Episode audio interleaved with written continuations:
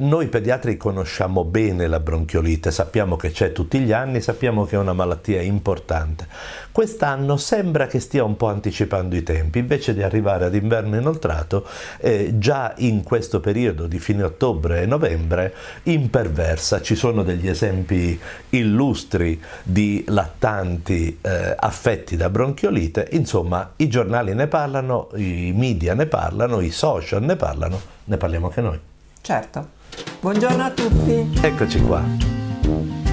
Parliamo di bronchiolite. La prima domanda da farsi è che cos'è la bronchiolite? Io personalmente do una risposta semplificata. È un mix fra una bronchite e una crisi d'asma.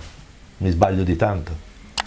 No, da un punto di vista della sintomatologia Infatti. sicuramente è quella. È un'infezione respiratoria che colpisce sia bambini che adulti, ma normalmente sotto l'anno di vita e soprattutto sotto i sei mesi di vita fa i danni più gravi. È dovuta nel 75% dei casi a un virus che si chiama virus respiratorio sinciziale virus che si trasmette come tutti i virus respiratori con le goccioline di saliva e con il contatto soprattutto di mani che hanno preso appunto queste goccioline di saliva. Eh, lo sappiamo bene, ne abbiamo parlato tantissimo nelle prevenzioni delle, del Covid. No? Perché... Ne parliamo di prevenzione, però dovremmo davvero ormai essere tutti degli esperti sulle tre minime cose da fare. Ma insomma, ci torniamo dopo. Sì. Dicevamo che la causa principale è questo virus respiratorio sinciziale. È vero che i pediatri tendono a usare il termine bronchiolite per definire delle malattie respiratorie acute severe, importanti, non banali, non il raffreddorino, in cui c'è la fatica a respirare, c'è l'affanno e c'è anche questa componente di fischio, di difficoltà respiratoria. Poi però il termine bronchiolite dovrebbe essere a rigore riservato solo a quei casi che hanno delle lesioni dell'epitelio dei bronchi. Siccome però uno non può tutte le volte andare a cercare se c'è il virus incriminato, meno che mai può andare a fare una broncoscopia, prendere un pezzetto e analizzarlo, alla fine si tende a chiamare bronchiolite una situazione respiratoria seria del bambino piccolo dei pochi mesi di vita. Perché diciamo che è seria? Perché è vero che inizia con raffreddore, quindi il primo o secondo giorno di malattia, la bronchiolite è indistinguibile dalle altre. Cos'è che fa la differenza? Che nei giorni successivi il bambino sta peggio. Vuol dire che respira peggio e per respira peggio noi intendiamo che fa fatica, eh, non che fa rumore. Respira peggio vuol dire che il suo respiro non è più bello libero, ma deve fare un certo sforzo per respirare. Se lo spogliate e gli tirate sulla maglietta, potete vedere addirittura dei rientramenti dove ci sono le costole, potete vedere un, un su e giù qui al giugulo, potete vedere la pancia che si alza e si abbassa, perché deve spingere per respirare. Se avvicinate l'orecchio al suo torace potete sentire dei rumorini tipo cioè lo sforzo a buttare fuori l'aria. Ok? Questo in un bambino piccolo per noi è indicativo di bronchiolite, cioè indicativo di una situazione che va gestita sicuramente dal pediatra, qualche volta anche dall'ospedale. Esatto. Capite bene che un bambino che fa fatica a respirare, che si sforza a respirare, sicuramente sarà un bambino che non ha voglia di mangiare, sarà un bambino che è meno reattivo di quello che è il suo solito, che avrà meno voglia di sorridere, che avrà meno voglia di eh, dire, partecipare. Più sonnolento. Più magari. sonnolento. Eh, che fa fatica quindi ad essere anche idratato, per cui potrebbe anche avere dei segni di disidratazione. Certo può avere pallore perché certo. la difficoltà respiratoria spesso nei bimbi piccoli si accompagna a pallore. Insomma, vedete un bambino che respira male, lo portate dal pediatra e il pediatra vi dice effettivamente sento dei fischi, dei sibili, sento dei rantolini, sento un respiro appoggiato, possiamo usare tante formule per dire che anche noi ci rendiamo conto che il bambino deve pompar fuori l'aria dai bronchi. Allora, ci sono chiaramente due livelli di intervento, cioè che cosa si fa quando il pediatra dice il bambino ha la bronchiolite. Ci sono tutta una serie di interventi che si possono fare a casa, ma se peggiora, ovviamente ci sono delle altre cose che si fanno in ospedale. Partiamo da quello che si fa a casa.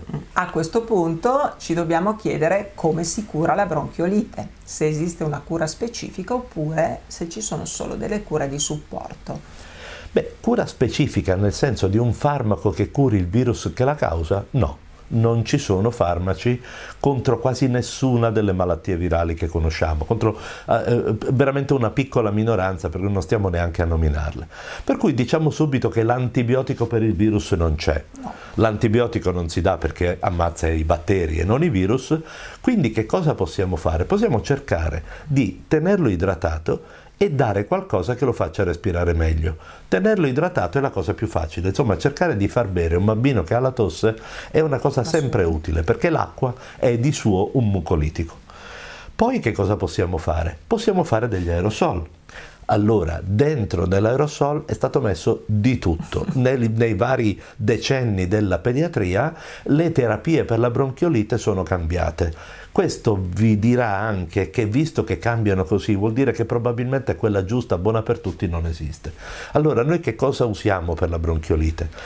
Possiamo usare dei broncodilatatori, visto che c'è una certa componente asmatica, possiamo dare per esempio il salbutamolo o il salbutamolo mischiato con l'ipratropio, insomma i nomi commerciali non ve li diciamo ma sono farmaci co- comuni.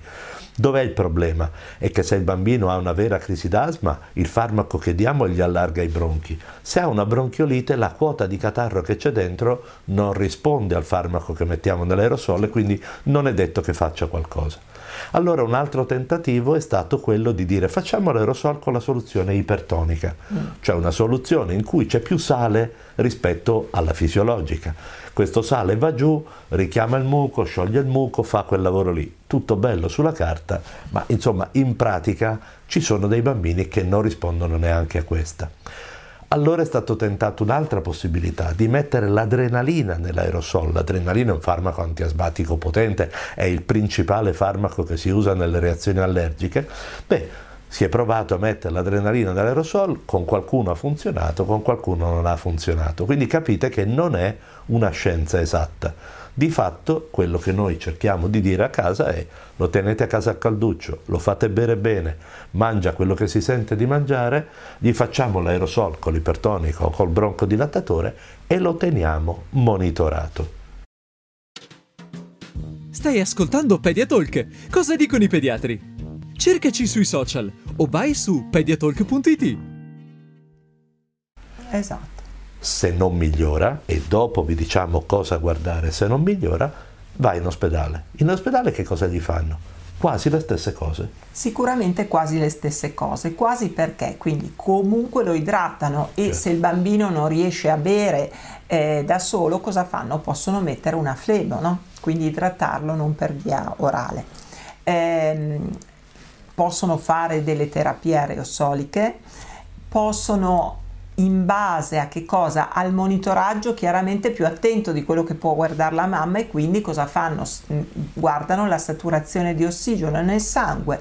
Se questa saturazione di ossigeno è più bassa di un certo quantitativo, si possono fare negli ultimi anni degli aerosol specifici che si chiama terapia ad alti flussi. Praticamente vengono messe delle cannuline nel naso eh, che vengono attaccate a una macchina particolare in cui viene somministrato ossigeno riscaldato con aria a una pressione positiva per cui il bambino viene ad assumere quell'ossigeno che gli manca, eh, che non riesce ad assumere con la sua respirazione attraverso questa macchina.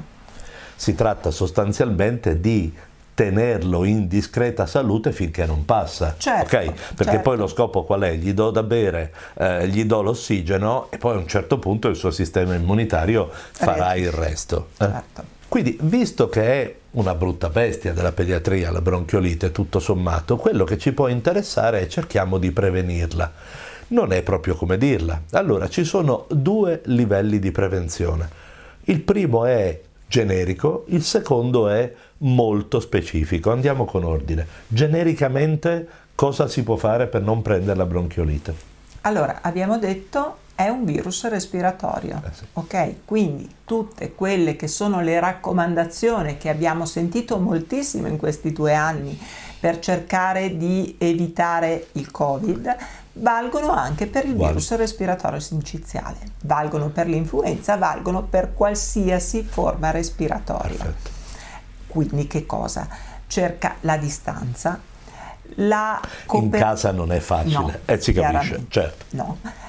Non frequentare luoghi affollati chiusi, e d'inverno normalmente si frequentano luoghi chiusi più che luoghi aperti. Se si è ammalati o se si ha un raffreddore, la mamma col suo bambino cercare di utilizzare la mascherina. Questa era una misura che si consigliava anche prima del Covid in queste situazioni, proprio per cercare di far barriera, di non trasmettere queste goccioline di saliva infette, diciamo così e lavarsi bene le mani. Certo, lavare le mani perché è abbastanza normale che metà della trasmissione dei virus respiratori avvenga da contatto. Se ci pensate, uno che è raffreddato sicuramente qualche volta fa così, tossisce, si tossisce nella mano, si tocca il naso, qualcosa resta sulle sue mani, dà la mano a un altro, fa la carezza al bambino, quell'altro mette la mano in bocca, eh, ok, quindi si chiude il giro e si prende il contagio. Tant'è Covid, bronchiolite, influenza e tutte le malattie respiratorie, o passa il virus direttamente per via aerea e allora dobbiamo cercare di metterci una barriera, o passa tramite il contatto con le mani. E allora lavare le mani e non mettere le mani in bocca, insegnare ai bambini a non mettere le mani in bocca,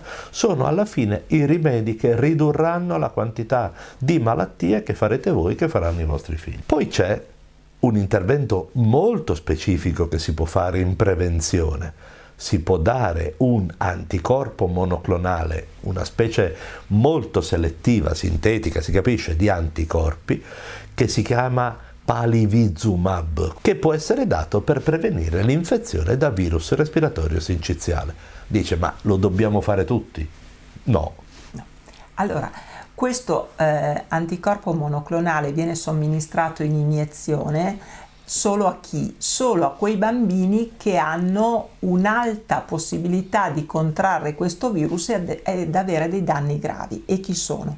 Sono i bambini cardiopatici, i bambini che hanno ad esempio la fibrosi cistica oppure altre situazioni polmonari molto gravi oppure tutti quei bambini nati prematuri, fortemente prematuri, che a causa della loro prematurità hanno avuto dei danni a livello proprio del sistema bronchiale, la cosiddetta displasia broncopolmonare. Questi bambini che normalmente vengono seguiti già dal centro di neonatologia che, eh, dove sono nati proprio come follow up nei, nei due anni successivi alla loro nascita, vengono chiamati dal centro stesso ad eseguire queste iniezioni una volta al mese nei mesi da noi invernali che sono i mesi in cui è più frequente la presenza del virus respiratorio sinciziale nell'aria.